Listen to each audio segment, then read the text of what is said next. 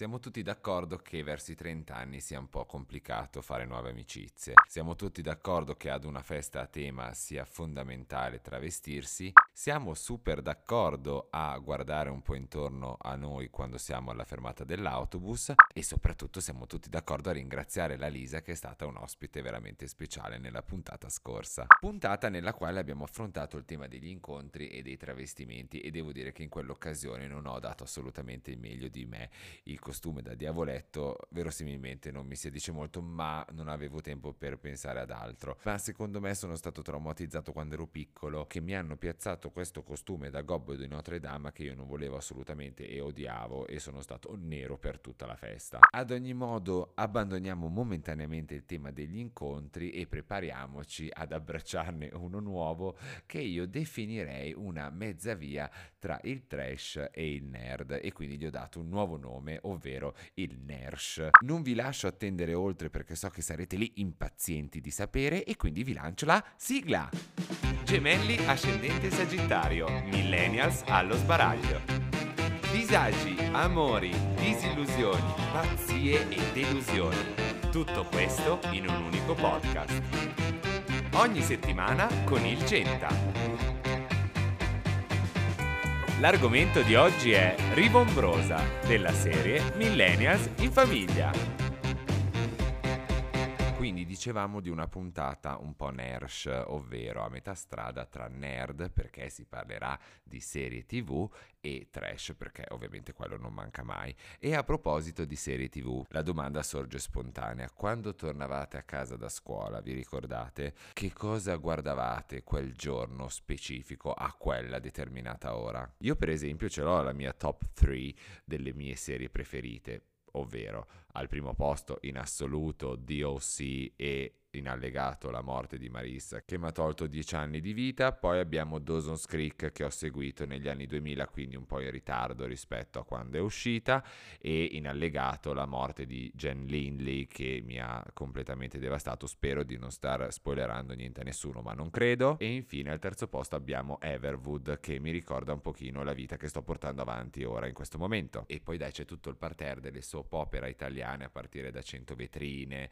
Vivere, che a me ammetto di aver visto, ma secondo me lo facevo semplicemente aspettando le mie serie prefe che venivano semplicemente dopo nel palinsesto televisivo. E poi c'era lei, la serie televisiva che mi ha completamente rapito nelle serate di quel lontano 2003. E sono tre stagioni e per chi volesse, non si sa mai, riguardarla, consiglio di arrivare fino alla prima e mezza che è talmente intensa che fa per tutte e tre. Breve riassuntone della trama abbiamo Elisa interpretata dalla splendida Vittoria Puccini, giovane di umili origini che si infatua ma come darle torto del conte Fabrizio Ristori interpretato da quel bonazzo di Alessandro Preziosi e poi abbiamo la cattiva che è la Lucrezia von Necker interpretata da Jane Alexander anche lei bravissima. Quindi come avete capito inciuci di palazzo, in intrighi, inganni, ce n'è di tutto e di più. Pensate che mia madre alla veneranda età di 60 anni non riesce ad uscire dal loop di Elisa di Rivombrosa dal 2003.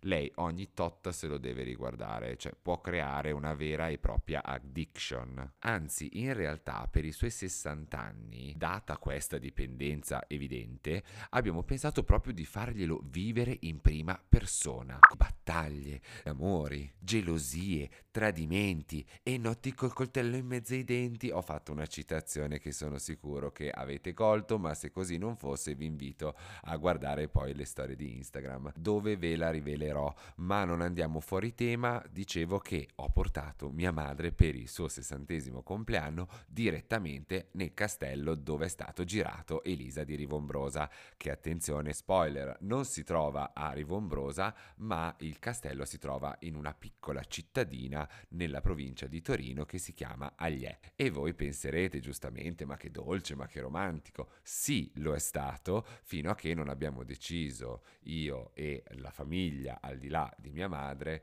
di travestire praticamente lei da Elisa di Rivombrosa e mio padre da Conte Fabrizio Ristori. Questo perché neanche nella mia famiglia vengono disdegnati i travestimenti. E non vi dico le comiche per scegliere il vestito da comprare a entrambi, è stato veramente molto divertente. Senza considerare che quella poraccia di mia madre era all'oscuro di tutto, quindi si è ritrovata in questo castello e ha capito solo dopo quale castello fosse, dopodiché l'abbiamo portata all'interno dei giardini e lì l'abbiamo trasformata in Elisa.